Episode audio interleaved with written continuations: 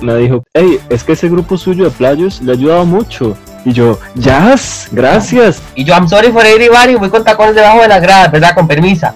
Es el podcast más playo de todo Costa Rica, entonces muchas gracias por acceder. Besitos negros. Ale, que usted que es playo me, me puede ayudar a escoger ropa más bonita. Vámonos. Que lo playo no te quita lo macho. Y podamos aprender y discutir y, y deconstruirnos juntis. No somos machos. ¡Ay! ¡Somos muchas!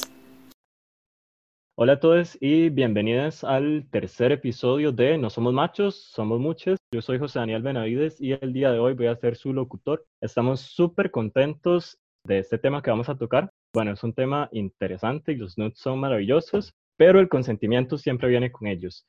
El día de hoy estamos con tres personas súper especiales. Tenemos a Luis Salazar, que también es parte de la coordinación de masculinidades diversas. Y también como invitadas tenemos a un amigo súper especial, a J. Vargas, y tenemos también a Braulio Zúñiga. Chiques, cuéntenos qué hacen, quiénes son. Muchas gracias primero por invitarme, la verdad. El tema cuando me dijeron que iban a tratarlo me parece bastante interesante y tengo un par de experiencias por ahí que creo que pueden sonar relevantes quizá para, para muchas de las personas que vayan a escuchar esto. Yo me llamo Braulio Zúñiga, soy economista, tengo 30 años y yo creo que esos son como los factores más importantes de mi vida. Tengo una vida súper tranquila y, y normal, nada pasa entretenido en mi vida, más allá de quizá de estas noticias de cuando se filtra un nude que me bajonean un poquitillo, pero todo bien. Yo soy J. Vargas, uso pronombres ella, soy el licenciado en Derecho, estoy trabajando con Mulavi como asesoría jurídica, pues yo creo que eso es lo importante para hoy. ¿eh? Tengo muchos, muchos sombreros, muchas cosas que puedo decir, pero para hoy eso es lo importante. Muchas gracias y también desde este espacio queríamos felicitar a Jota porque justamente el día de ayer fue el día de visibilidad de las personas no binarias. El activismo que Jota hace siempre nos enseña demasiado a todos sobre las personas no binarias. Entonces, un abrazo a la distancia, porque esos abrazos ahora son los que nos evitan el coronavirus. Gracias, abracitos de codos. Besitos negros, como dice Miquel. Besitos negros. Entonces, vamos a hablar sobre este tema de nudes y consentimiento. Como decía, los nudes son maravillosos, pero el consentimiento viene con ellos. El consentimiento siempre es algo que es clave aplica para todas las formas de interacción sexual. Realmente no es algo que aplique únicamente para los nudes. Como formas de interacción sexual, que son el nudes, los nudes, el sexting, y pues el consentimiento tiene que estar ahí. También queríamos dejar muy en claro que el consentimiento es un proceso que tiene que ser dinámico. Muchas veces nos reímos con este meme o este sticker que dice sí a todo y aquí el sí a todo no aplica.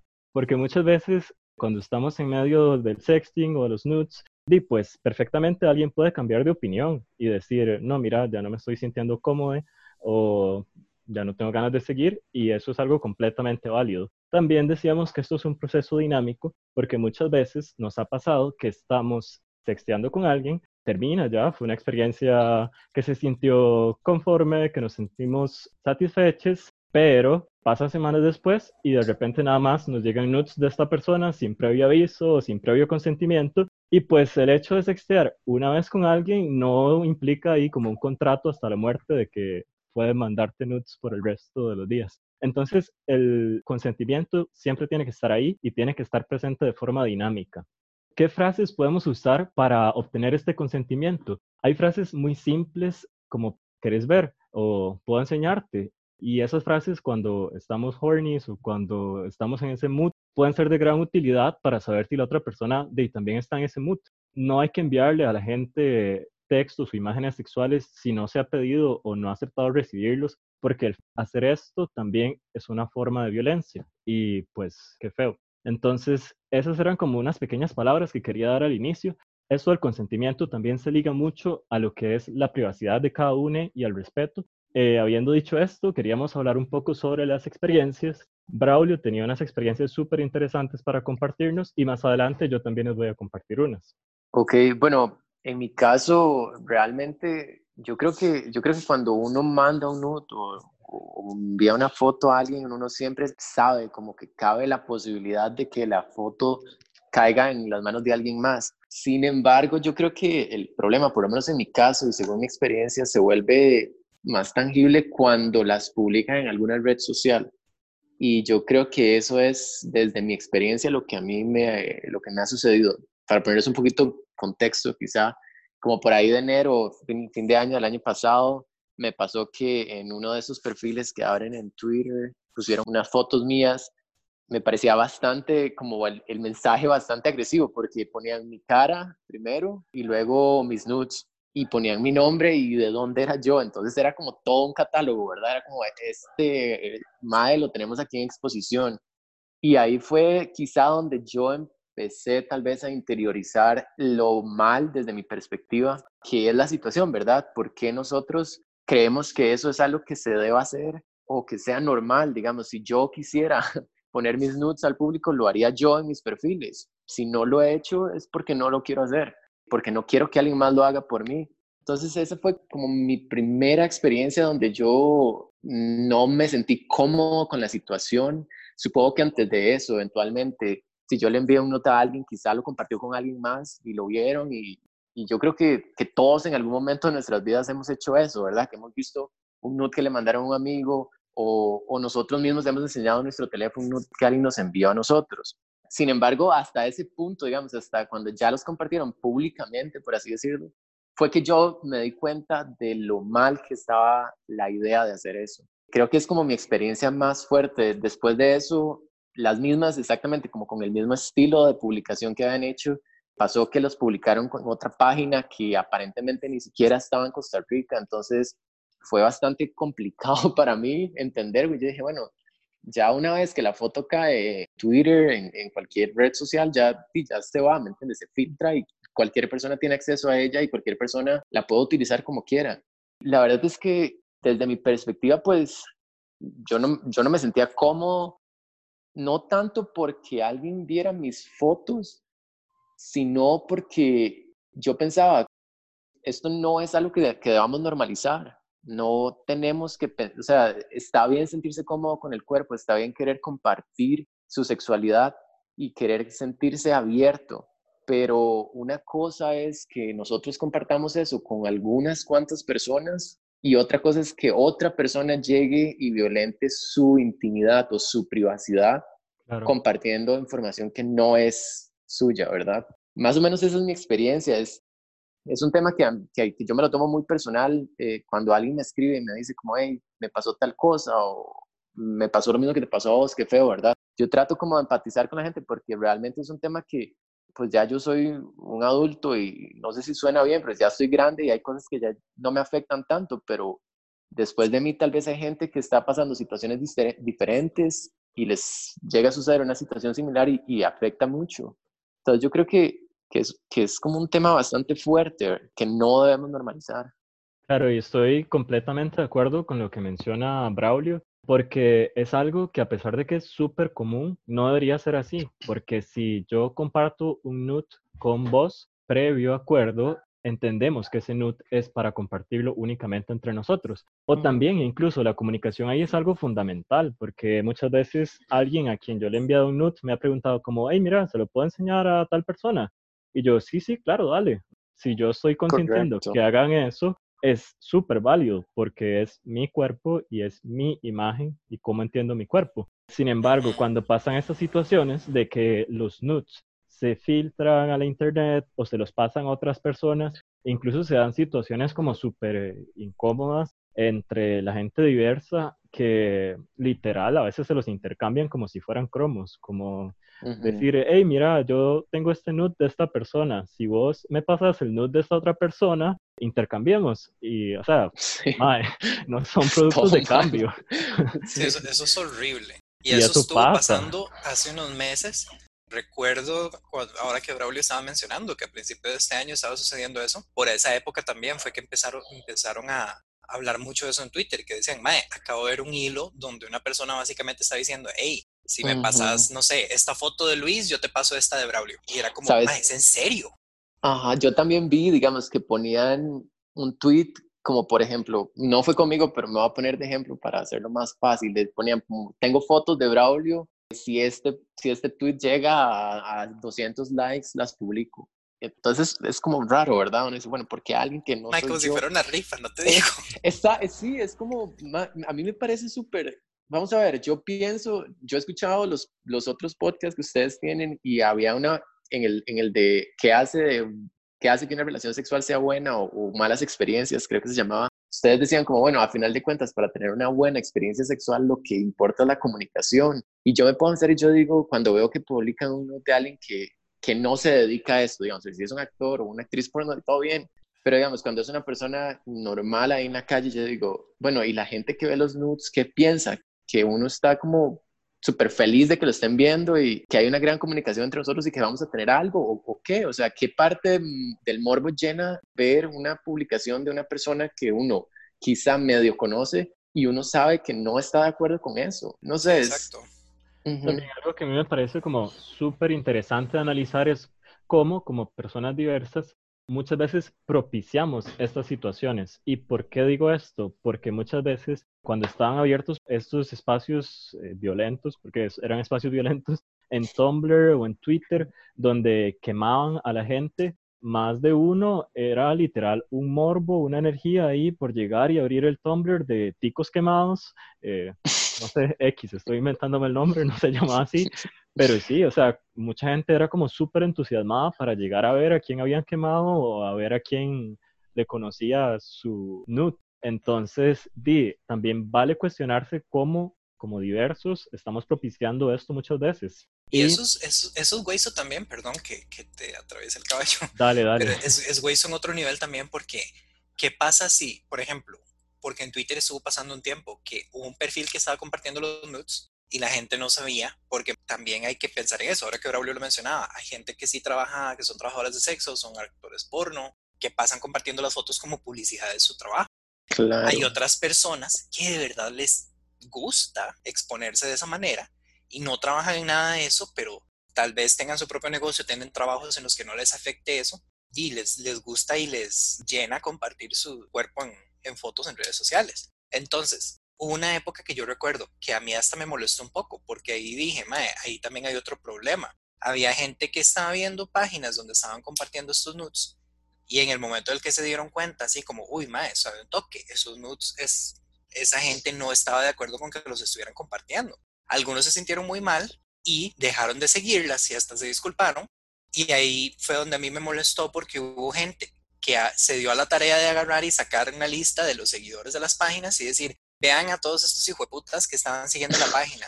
Y yo como, Mae, ¿de qué les sirve tratar de poner en vergüenza a personas que usted no sabe si lo estaban haciendo de una manera nociva o por algún comportamiento violento? Porque yo me acuerdo que había gente que decía, Mae, yo no tenía idea de que esas páginas estaban compartiéndolas sin permiso de las personas. Y eso wow. puede suceder. Entonces también ahí fue donde yo dije, Mae, ahí hay otro nivel de violencia por otro lado, porque están tratando de, de, meter en problemas y de poner en vergüenza a gente que no se había dado cuenta de, digamos, del trasfondo que había detrás de todo esto. Eh, yo tengo dos comentarios. Dale. A, a, mí me gustaría aclarar porque si bien hay trabajadoras del sexo, personas trabajadoras del sexo en general, que tienen muchas fotografías públicas o videos públicos y de ahí toman, qué sé yo, es screenshots o fotos para, para publicar, pues también hay una violación a los derechos, los derechos de autor o de autoría cuando se publican fotografías de personas, aunque sean trabajadoras del sexo. Yo, eso, eso, no, eso no quita eh, la violación al derecho a la intimidad o al derecho a violar el consentimiento. Incluso hay personas que venden nudes diferentes y eso no le da el derecho a la persona a publicar ese nude en redes sociales o hacerlo público porque fue un contrato, o distribuirlo de manera gratuita uh -huh. correcto fue un, fue un acuerdo este, sí. entre esas dos personas para compartir ese ese nude lo otro es que yo sí sugiero que tengamos mucho cuidado con las páginas a las que seguimos o les damos likes, ya que esa es información pública. Al ser información pública no es ningún delito, no, no hay ninguna violación de compartir, por ejemplo, un pantallazo con las personas que siguen determinada página. Así que a mí me parece muy bien que más bien que se haga eso. Si hay una página que está publicando nudes de personas sin consentimiento y la están siguiendo X de personas, pues a mí me parece muy bien incluso que, que se comparta porque esa es información pública que está en la red.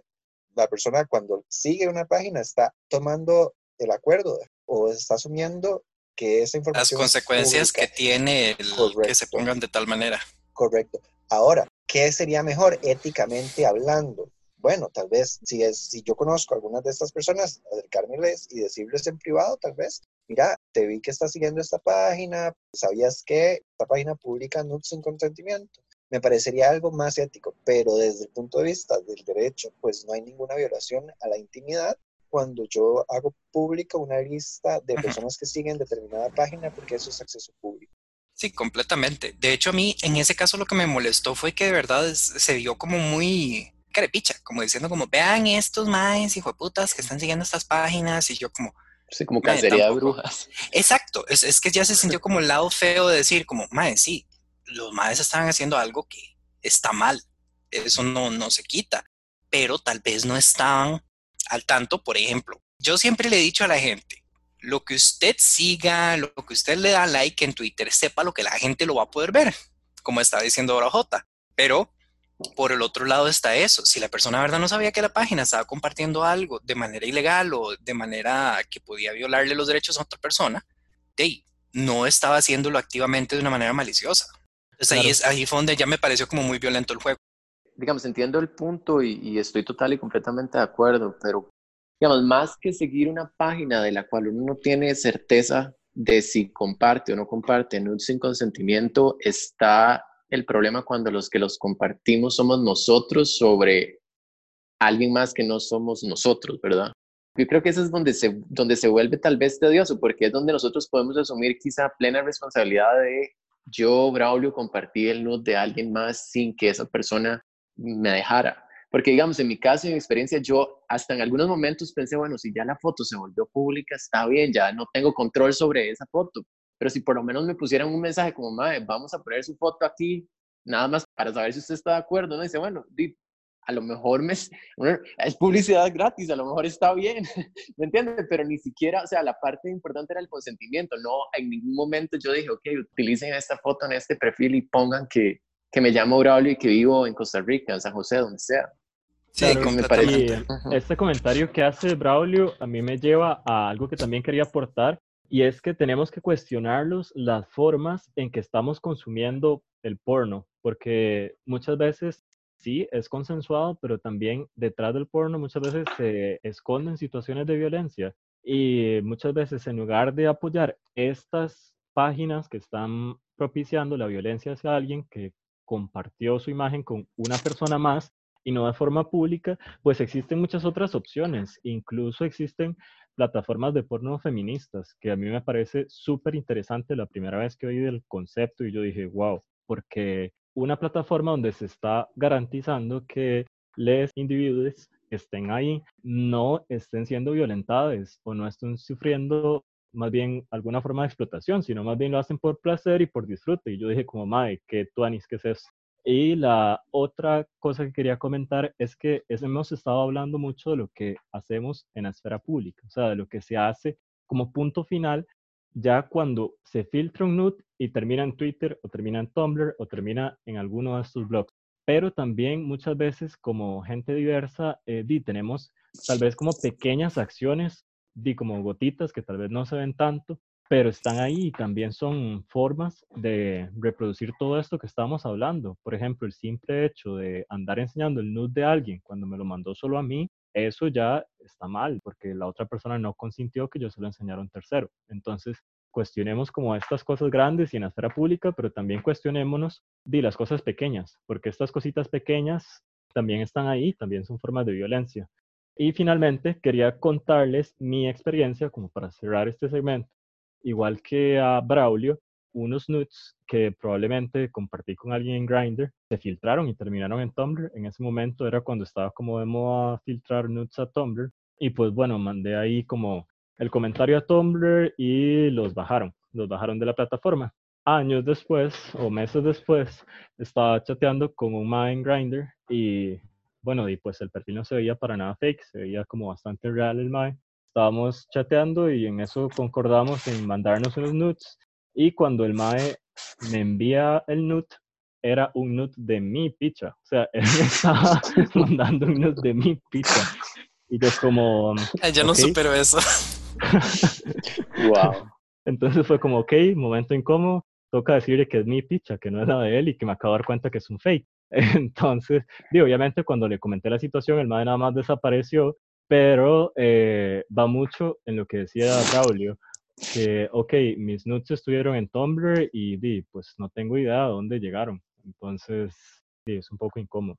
Sí, y la, gente los usa a, a, discreción de ellos. O sea, al final de cuentas, uno pierde total y completo control de la foto. Y está bien, es un riesgo que uno toma en el momento en que comparte eh, la fotografía o lo que sea con alguien más. Pero, pero sí, se presta, se presta para muchas cosas. Eh, yo realmente me di cuenta hasta de perfiles falsos que han hecho, también como en Grindr y así, porque algunas personas me dijeron, de hecho me estuvo pasando como que me agregaban a Instagram y me decían, mejor hablemos por acá. Y yo me quedaba pensando, yo, hable, hablemos ¿qué, ¿de qué? O sea, ¿quién es usted? Y al rato me decían, como estábamos hablando en Grindr, y yo, hey, qué pena, pero no era yo. Y era igual, y me decían, me pasaban la conversación y era fotos, desde una foto de mi cara que, que habían bajado quizá de mi Instagram, y luego ya un nude. Entonces era como, es muy violento, es un esquema muy violento que, que no podemos normalizar.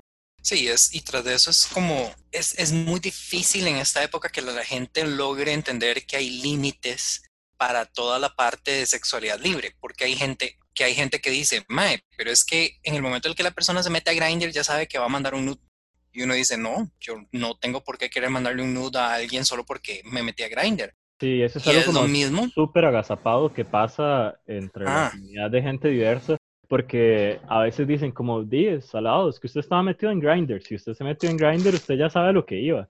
Y no, mae, ok, es un espacio para buscar eh, hookups tradicionalmente como la gente lo entiende, pero perfectamente. Alguien puede buscar algo más en Grindr eh, que no tienen que ser hookups o encuentros casuales o también, si alguien decide sextear en Grindr, ok, entiendo, no es la herramienta cuando hablamos de apps más segura para enviar nudes, pero si yo estoy enviándote un nude en Grindr, es un nude para vos, o sea, no es como para que le tomes un screenshot y lo compartas con media finca, medio Costa Rica. Sí, pero es que ese es el asunto, que la gente no le cabe en la jupa decir como, no, si esta persona se metió a Grindr, porque yo he oído que dicen, que literal dicen, de pero es que si usted mandó un nude por Grindr, usted sabía que que lo podían compartir. No, en ningún momento. ¿Dónde está firmado el contrato con mi nombre que yo estaba dando permiso a eso? No. Yo creo que al final ese argumento lo utilizan para cualquier plataforma por la cual usted te envíe sí, ¿verdad? Es feísimo. Y claro, o sea, yo, digamos, a mí otra experiencia así rápido, lo que, que me pasó, yo, yo estaba saliendo con alguien a principio de año y, y de repente empezaron a salir esos perfiles que se hacían pasar por mí y este man me dijo como, madre, yo perdón, pero no quiero salir, no quiero seguir con usted. Yo, bueno, ok, está bien, todo bien, pero ¿qué pasó? Y, lo que me dijo fue, es que no puedo con esa situación. O sea, mis amigos me dicen que es que lo vieron en, en alguna aplicación de estas y, y, yo le digo, pero no, yo ni siquiera las tenía. Creo como una desconfianza alrededor mío que al final de cuentas me afectó, digamos, una posible relación que pudo haber sido. Claro. Y, y cuando alguien comparte ¿no? de esa forma, no se da cuenta que, que digamos, yo digo, sí, yo, yo no soy una persona súper conocida, ni, ni tampoco, mi, no sé, no soy figura pública, mi trabajo no depende de cómo la gente me ve, pero claro que afecta, digamos, en el momento que publican una, una imagen suya, afecta a otras esferas de, de, la vida personal que uno tiene.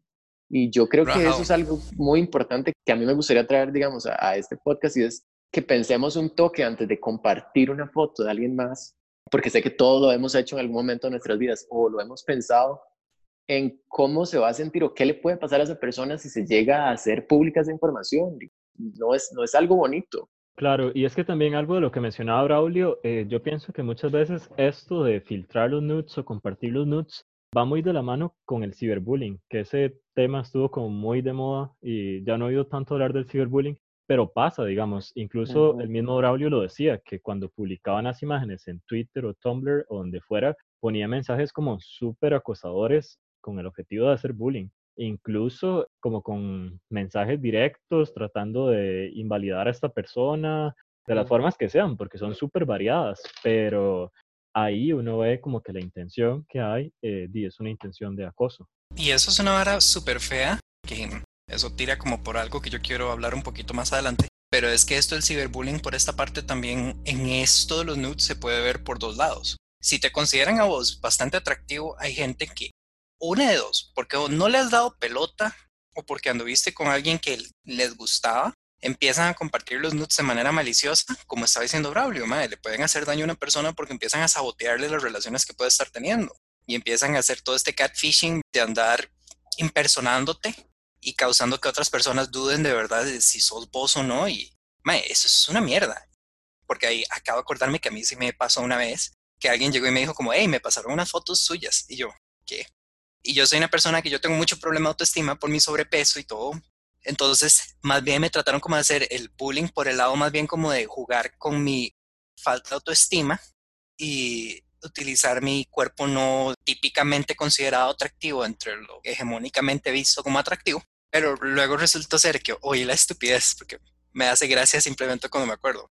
Yo primero me paniqué todo y luego resultó que las fotos que estaban diciéndome que tenían mías eran de un exnovio que me estaba haciendo sexo oral a mí. Y lo que se veía de mí era mi pene. y al que se le veía la cara haciéndome sexo oral era al ex en cuestión. Pero llegan y me dicen como, ay, sí, viera que yo tengo una foto suya. Y yo, primero yo no estaba en buenos términos con ese ex. Igual le informé.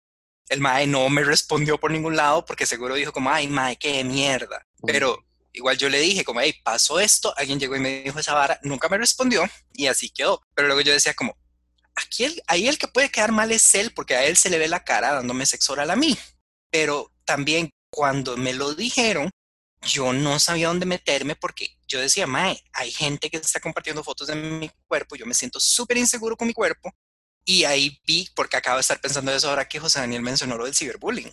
En, estos casos de los nudes se puede ver por los dos lados. Que quieran como hacerle slot shaming a una persona que consideren atractiva o que quieran tratar de burlarse del cuerpo de una persona que saben que está insegura con su cuerpo. Y por cualquiera de los dos lados es una reverenda mierda. Algo de lo que menciona Luis, que a mí me molesta muy particularmente, es que, ok, siento que todos los que hemos estado acá estamos muy de acuerdo en de lo mal que está compartir un nude de alguien cuando no lo ha consentido. Entonces siento como que ese es un punto que tenemos en común. Y algo que a mí me parece que está muy mal es cuando a pesar de esta situación que hemos identificado como una situación violenta, una persona que ve eh, estos nudes quiere sacar una ganancia secundaria. ¿Por qué una ganancia secundaria? Voy a explicarme. Me pasó una vez que, ok, la gente en buen right a veces le dice uno como, hey, mira, es que vi este nude que subieron a X red social. Si querés lo anuncio, si querés te ayudo. Y eso es súper buena nota, porque más bien es una forma ahí como de acuerparse y decir, hey, sí, esto es una situación que está mal y quiero ayudarte. Pero también están las personas que están en el otro extremo, que son los que yo digo de la ganancia secundaria, porque dicen como, hey, mira, es que vi tus fotos, Se te ves muy bien en esas fotos. Y yo como, amigue, por favor, amigue, eh, estoy en una situación en la que no quisiera estar, en la que me siento violentada y además de eso, vos te estás aprovechando de esto que ya está muy mal para tratar de tirarme a los perros o para tratar de ligarme. Entonces yo es como, mae, no, por favor, no. A eso era básicamente lo que me refería. Entonces, como una vez dicho que estamos de acuerdo en ese punto de que no hay que compartir los nudes de alguien más si esa persona no lo ha consentido, pues queremos preguntarnos qué pasa cuando ya esos nudes se difunden, se filtran o nos encontramos ante una situación como esta. Aquí es donde va a entrar nuestro amigo J y nos va a comentar un poco sobre qué recursos legales tenemos o qué podemos hacer. Primero, a, mí me gustaría decir que para tratar de no normalizar el, hecho de compartir nudes sin autorización, creo que es importante quitar algunas palabras de nuestro vocabulario, como por ejemplo de que sabemos que hay un riesgo. O sea, no, no debería existir ningún riesgo cuando yo comparto un nude. ¿Por qué? Porque cuando yo comparto un nude con una persona, se puede hablar en términos generales de que ahí hay un contrato en la, práctica donde yo estoy estando de acuerdo en compartirle un nude a una persona y nada más a esa persona. Cuando esa persona comparte un nude sin la autorización, sea de forma privada o sea de forma pública, lo que está haciendo es cometiendo un delito. Entonces acá también, o sea, no, no podemos decir, es que si se la comparte a alguien tal vez no es tan grave, no, es, es igual de grave es igual de grave o es el mismo delito, por así decirlo, compartírselo a una persona que publicarlo en redes sociales. Tomen nota, chiquillos. a la hora de poner la pena, posiblemente si solo se lo compartía a una persona, pues el juez, la jueza, la persona juzgadora va a decir, bueno, pongámosle la, pena menor. Pero si se lo si lo hice público, posiblemente la persona juzgadora va a, hacer, va a decir, pongámosle la pena máxima. ¿Por qué decimos que es un delito?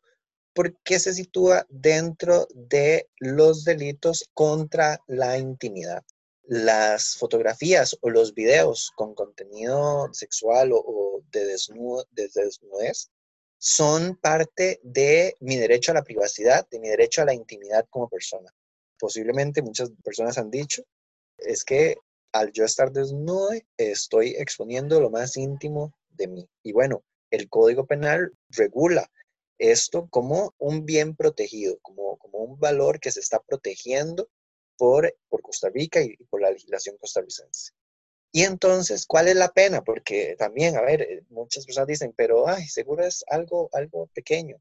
Bueno, la pena es de que si yo comparto un nude sin autorización o lo difundo o lo, o lo publico, e inclusive aquí cabe que yo ingreso a las redes sociales de otra persona, ingreso a la cuenta de, de otra persona, por ejemplo, y recojo información. Solo el hecho de recoger información utilizando la contraseña y el, correo este, de la persona y, recojo información sin el consentimiento, ya se configura este delito que tiene como pena de uno a tres años de cárcel. Entonces no es, nada, no es nada que podamos decir eh, algo banal, no. Y posiblemente, como les decía, de, si solo se lo compartía a una persona, hay una frase que se usa en, el derecho penal de la venganza, compartir, cómo, es que dice esa frase? Eh, pornografía de la venganza, le llaman en, derecho penal, cuando yo tengo una pareja, con mi pareja, di yo compartí, eh, terminamos, estoy con una nueva persona y eh, mi expareja le manda las fotografías que yo le había compartido mientras estábamos juntos a mi nueva pareja. Eso se, ha catalogado como pornografía de la venganza y también está tipificado en el Código Penal. Hay un agravante cuando hablamos de esta violación de los datos personales o de la intimidad personal de la persona y es que si estos, estas imágenes o estos videos presentan conductas que afectan datos, que, que, revelen la orientación sexual o la vida sexual de una persona, la sentencia no va a ser de uno a tres años, sino que va a ser de dos a cuatro años. Y muchas veces pasa, bueno, que hay, hay un, un NUT que yo creo, bueno, la mayoría de NUT yo creo que, que encajan acá en la vida sexual de una persona. Entonces, la pena casi que siempre generalizada va a ser de dos a cuatro años. Y si, el, si la persona juzgadora da la pena mayor de cuatro años, no tendría la persona ninguna posibilidad de buscar una solución alterna de conflictos. Porque cuando una persona es primeriza y se enfrenta a, la persecución penal, por primera vez admite los hechos y cumple otra serie de requisitos. Y si la pena es de tres años o menos, entonces podría buscar una eh, medida alterna, una, pena alterna a la prisión, posiblemente horas de servicio comunitario, por ejemplo, para cumplir la pena por el delito cometido. Entonces yo creo, resumiendo un poquito, es muy importante que sepamos que cuando una persona me comparte a mí o cuando yo le comparto a una persona, es un acuerdo entre esas dos personas. Si yo se lo comparto a otra persona, ya estoy cometiendo un delito. A mí me parece como súper importante que nos demos cuenta de que tenemos personas aliadas en muchos ámbitos, incluso eso yo lo comentaba con J unas semanas antes, y además de eso, saber que hay recursos, que esos son los recursos que J nos está hablando y tener conocimiento de esta esfera, porque sí, generamos discusión antes de este segmento, pero tal vez tenemos que darnos cuenta que también hay un em, amparo legal.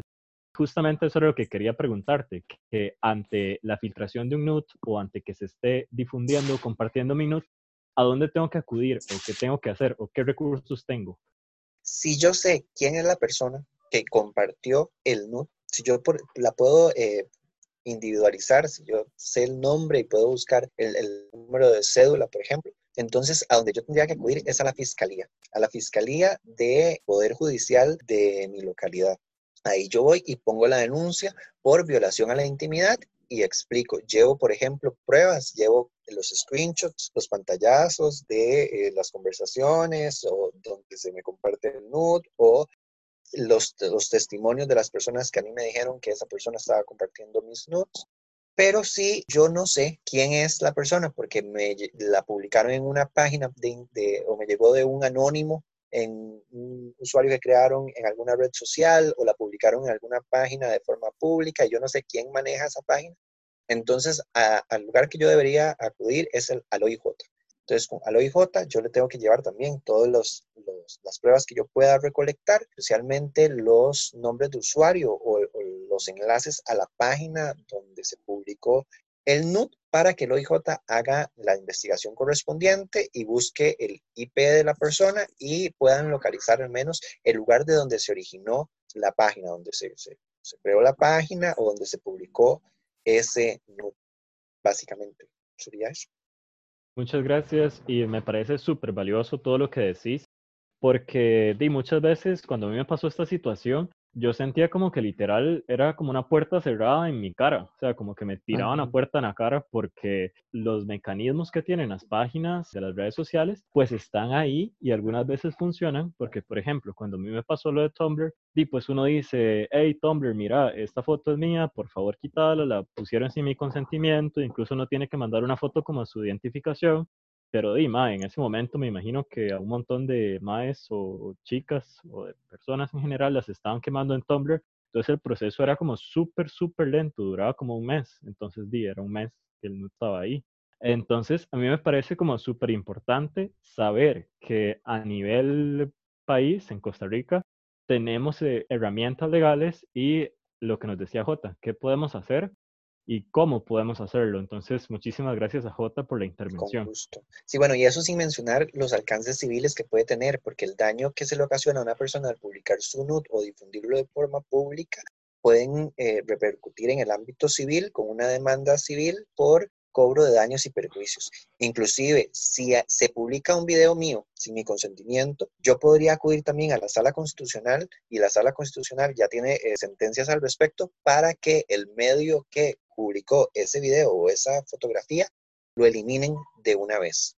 Y también el próximo tema que queríamos eh, tocar es cómo juegan las masculinidades en todo esto al tomar estas conductas violentas estamos convirtiéndonos en el machito patriarcal que juramos matar a muerte y deconstruir? Pues yo pienso que sí, porque muchas veces tomar estas conductas es reproducir violencia patriarcal. Luis nos quería comentar un poco al respecto de qué piensa él de este tema. Me hizo mucha gracia como dijiste lo del machito patriarcal que uno juró matar. eh, Y pues, ¿qué te diré? O sea, cosas de las que hemos hablado nosotros en nuestras sesiones y que creo que ya hemos mencionado implícitamente en los podcasts anteriores. Eh, de muchas paras que suceden en la comunidad LGBTIQA, especialmente entre playos o entre hombres que tienen sexo con otros hombres, están súper cargadas de varas machistas. Y esto es una vara de eso. De hecho, y ahora que estábamos hablando de eso, que se habló de la parte cuando en Twitter había gente que decía como, hey, si vos, si vos me pasas tal nude de Braulio, yo te paso tal de José Daniel puta, es una hora tan objetificante que es puramente como cuando los maes, perdonando, ¿verdad? Se refleja un poco con lo que pasa muchas veces en el mundo o en el ámbito heterosexual. Creo que fue también este año que sucedió que la hija del DT de uno de los equipos de fútbol de, primera división, como que le habían sacado una. Sí. Ajá, no me acuerdo ni siquiera qué fue, porque yo me acuerdo que que había veces que activamente yo me puteaba porque en algún grupo de WhatsApp o en algún lado decían como, uy, vean, aquí están las fotos de la huila. Vean qué terrible lo que le hicieron. Y yo, están compartiendo las fotos de la huila, eso no ayuda, estúpidos. ¿Cómo están diciendo que vean qué terrible lo que le hicieron si las están compartiendo otra vez, mae? Eso no se hace. Pero es, se ve muy arraigado en eso, de decir como, uy, mae, quiero ver esta huila, tome, yo se la comparto. Es muy parecido y es una vara objetificante, es una vara que es un juego de poder, probablemente, porque es como tratar de decir y de tirarle a la persona la vara de, decir como, hey, yo tengo este poder sobre usted porque tengo una imagen comprometedora suya. Entonces, ya cala también en la parte sexista de el macho tiene supremacía sobre la persona que está como indefensa porque esta persona puede exponerla por tener una foto suya o porque puede hablar Mae, antes pasaba muchísimo que, digamos, con las mujeres decían como, si tal mae ya puede decir que tuvo sexo con una huila, entonces si lo revela o lo cuenta, entonces nadie va a querer salir con la huila porque dicen que ya ese mae tuvo sexo con ella. O sea, siguen como por esa misma línea de la vara, como penalizarle la sexualidad a la persona, pero a la vez el poder penalizarle la sexualidad a esa persona como que le aumenta el capital o el poder sexual a esa persona que tiene, que está haciendo el, acto, digamos. Y todo eso es un círculo vicioso, súper machista, súper cerdo. No tengo otra manera de describirlo. Hay, hay un tema que, que, yo creo que ahorita que, creo que fue José Daniel que lo mencionó en algún punto de la conversación y es tal vez las formas en las que nosotros utilizamos una situación como un nude filtrado para acercarnos a otra persona. Eh, y esto, decir como lo que decía José, de que alguien se le acercó y le dijo que se veía muy bien. Es horrible. A mí me pasó en algún punto, digamos, de todo este rollo de, de la publicación de mis nudes que, que, que, digamos, que alguien me ponía como, hey, eh, vi tu nude en X página. Y yo decía, ah, ok, muchas gracias. Y de repente salía más bien yo siendo juzgado porque alguien más había publicado unos míos y me decían, eso le pasa por, por haber andado de zorro hasta decirme que quizá era por cómo yo me veía, que entonces por eso me pasaban estas cosas. Y yo al final del día me iba a acostar y decía, mae, porque primero, porque tienen que justificar que una situación de este tipo se dé porque no debería darse, que tal vez es lo que decía J, que lo segundo súper bien y, y, y es cierto, uno no debería tener miedo de que esto le pase porque no debería pasar. Pero entonces yo decía, ¿cómo es posible que alguien, digamos, que se supone que es un aliado o que compartimos ciertos círculos, llegue y me diga, porque también me lo decían amigos, como, ¿eso le pasa a usted por eso? O le pasa, no sé, porque por el motivo que fuera, no hay una justificación, me explico. No, no debería existir un motivo por el cual uno pueda decir así, esta situación en la que me metí es culpa mía porque yo hice esto o aquello.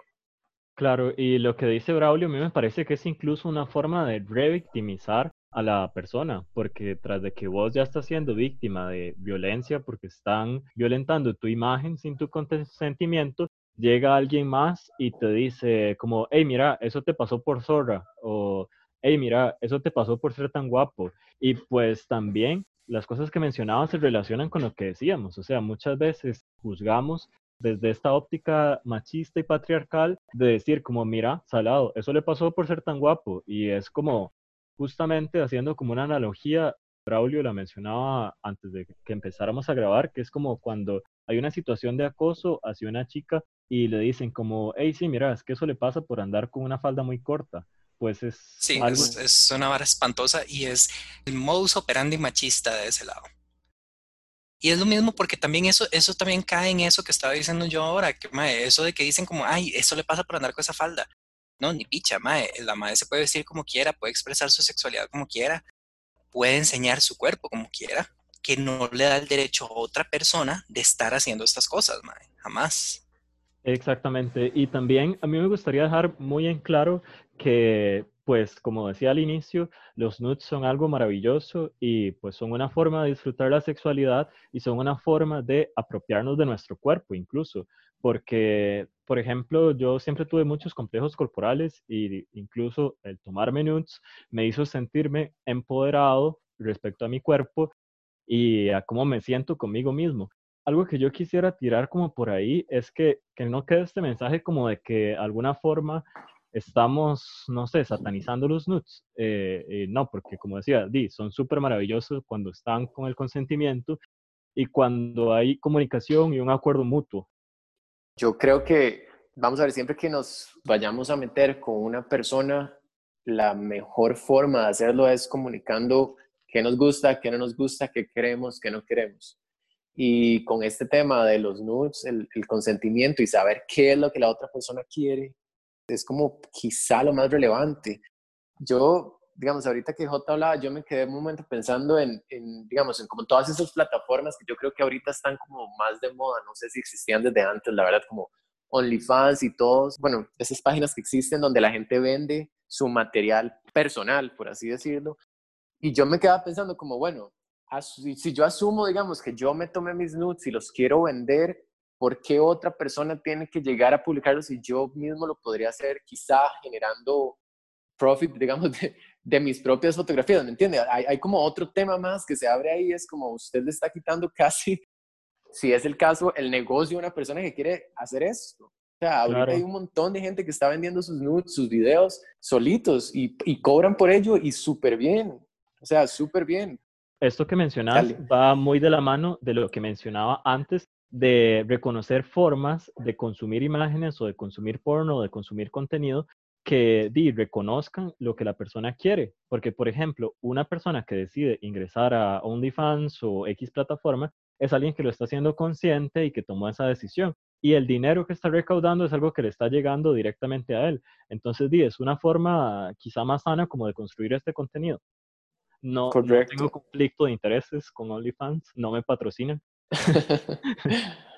Y de hecho es curioso porque temprano yo le estaba contando a José Daniel y a los otros chicos de la coordinación que hace poco yo vi un caso de un muchacho que se abrió un OnlyFans y que había gente quejándose diciendo, ¿para qué abrió OnlyFans y no está poniendo desnudos ni contenido sexual? Y él como, yo no dije que fuera a poner contenido nada de eso, yo dije que iba a abrir un OnlyFans y ahí comparte contenido que no comparte en otras redes sociales porque se siente cómodo compartiéndolo ahí que es como más medido. Entonces, estábamos hablando de eso, que mae, di, honestamente en OnlyFans la persona no está obligada a compartirte contenido sexual. Claro. Entonces también es, es, es, más empoderante para esa persona porque comparte lo que se sienten cómodos compartiendo. Claro, y esto va muy relacionado también al tema de cuando compartimos un nude, tenemos que definir como hasta dónde queremos llegar. Porque, por ejemplo, en experiencias como que he tenido con de sexting o de compartir nudes con alguien, me ha pasado algunas veces que la persona es como, hey, envíeme una foto de su cara. Y yo como, hey, no quiero mandar una foto de mi cara. Y la persona es como súper insistente, eh, pero es que quiero ver, quiero ver su cara de morbo. Y yo como, di, no, ma, o sea, mi límite es que no quiero mandarte una foto de la cara. Entonces, también esto es parte del proceso de comunicación, porque tenemos que entender que la persona puede establecer un límite y que tal vez no quiere ir más allá eventualmente tal vez quiera romper ese límite o eventualmente tal vez quiera publicar una foto de cuerpo entero o etcétera, pero hay que saber hasta dónde queremos llegar. Yo diría que eso es un red flag completamente. Claro. me acabo de acordar de una vez que un madre me decía, mándeme una del pene, pero que también se le vea la cara y yo. bloqueado. Justo a eso, justo a eso me refería. Cariño, yo estoy viejo. Y es más peligroso el diablo por viejo y por, y por sabio que por diablo, madre. Ahora sí continuamos, Daniel. Eh, bueno, ya se nos va acabando un poco el tiempo, pero teníamos una recopilación como de consejos de cómo enviar nudes de forma segura. Para darle mérito a quien las hizo, esto lo realizó Mick como parte de su trabajo en la Asociación Demográfica Costarricense, la ADC, y los queremos compartir con ustedes. Son varios, voy a compartirles algunos. Recordad que si sexteas un día con alguien no implica nada más. Esto va muy a lo que mencionábamos al inicio. Es decir, no es una garantía de que vayan a tener relaciones sexuales o que van a estar por los siglos de los siglos y que siempre quieran recibir nudes de usted. Entonces, el consentimiento es dinámico, es muy lo que mencionábamos al inicio. También sextear con personas a las cuales les tengamos confianza. Y esto puede ser, eh, nos puede brindar muchísimo más seguridad e incluso nos puede ayudar a sentirnos más cómodos porque el sextear y compartir nudes implica compartir parte de nuestra intimidad y también es parte del disfrute. Igual, si alguien quiere compartir nudes o sextear, por ejemplo, con alguien de Grindr, es completamente libre de hacerlo y también su privacidad tiene que estar protegida. Es decir, lo tenemos que dar por sentado. Más bien, tenemos que asumir esto y no lo que decía J. eliminemos esta idea de que existe un riesgo de sextear. También usar aplicaciones donde se puedan eliminar los textos o las imágenes, por ejemplo, eh, Snapchat o Telegram o Instagram, que las imágenes solo se pueden ver una vez. Borrar el contenido sexual si así lo queremos, por ejemplo, borrar de los chats, borrar las imágenes, pedirle a la persona que también lo haga, concentrarte en lo que estás haciendo, porque sí, muchas veces estamos demasiado horny y, y de repente tocamos un botón que no era y se lo enviamos a otra persona y esta persona de mala nota podría sacar beneficio de eso. si una persona amenaza con publicar, enseñarle a alguien más los textos que le habías enviado a cambio de información, dinero o algo como tratando de obtener un beneficio, esto es un delito, como nos comentaba J. También otra idea es agregarle una marca de agua al NUT. Eso es un delito todavía más grave. Si yo quiero buscar una ventaja, un beneficio, eh, sí, es, es, exacto. Entonces, eso de que hablábamos de los del, año a los cuatro años solo si comparto un NUT sin autorización, si difundo un NUT o si lo, si lo guardo, guardo un NUT sin autorización. Más allá de si yo quiero extorsionar o si yo quiero tener un beneficio económico o, si amenazo a una persona de que si no hace algo, si, que si no me da un beneficio económico, comparto los NUTs, ya eso es un delito todavía más grave.